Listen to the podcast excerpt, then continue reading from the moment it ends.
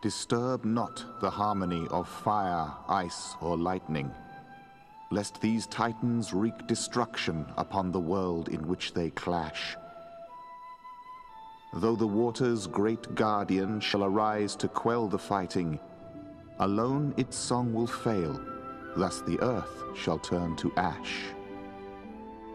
O chosen one, into thine hands bring together all three. Their treasures combined tame the beast of the sea. Now it begins.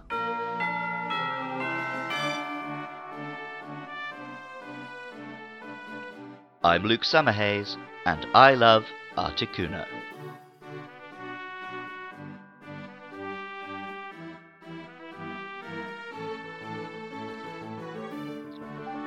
Possibly more so than anything else in the animal kingdom, birds hold a prominent place in human mythology.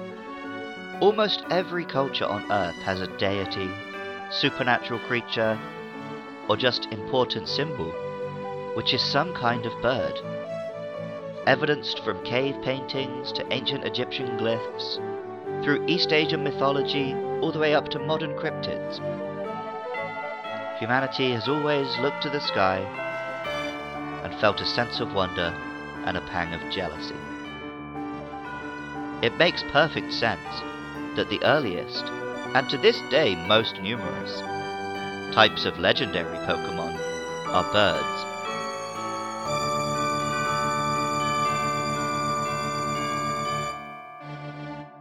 There will be Pokemon in later generations which seem to map very cleanly onto famous birds from real life mythology, like the phoenix, the thunderbird, and the biblical roc.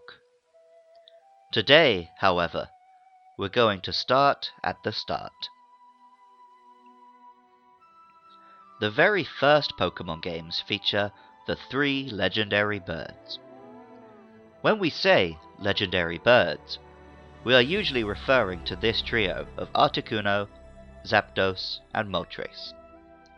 Of course, we'll later get Ho-Oh, Lugia, Latios and Latias, and so on. But while those are legendary birds, they're not the legendary birds. The trio's status as icons was arguably secured by Pokemon Go, wherein they became the mascot Pokemon for the three teams which players can join. Today, we'll be talking about the symbol of Team Mystic, Articuno. Articuno is an ice and flying type Pokemon, blue in colour and serene in its elegance. Until it starts using its powers, it doesn't look unlike a real bird. But if it were a real bird, it would be among the most beautiful and sought after in the world. The Pokemon Gold Pokedex says The magnificent, seemingly translucent wings of this legendary bird Pokemon are said to be made of ice. Of course, once it starts using its powers, they are considerable. Pokemon Silver's dex says One of the legendary bird Pokemon. It chills moisture in the atmosphere to create snow while flying. There are multiple birds from world mythologies which are said to be responsible for the weather. Rainbirds and thunderbirds, though I don't think Articuno is explicitly supposed to be any of these. Perhaps the trio as a whole represents this idea, or perhaps Lugia does. The concept was explored in depth in the film Pokemon the Movie 2000, The Power of One. Articuno is ostensibly a major part of this film, though its role is primarily just to make high pitched screaming noises and shoot beams. Articuno's very first Pokedex entry, in Pokemon Red and Blue, said, A legendary bird Pokemon that is said to appear to doomed people who are lost in icy mountains. In Japanese mythology, there are a number of spirits and yokai said to appear to people lost on mountains, either to warn them of danger and lead them to safety, or to lure them to their doom, depending who one asks.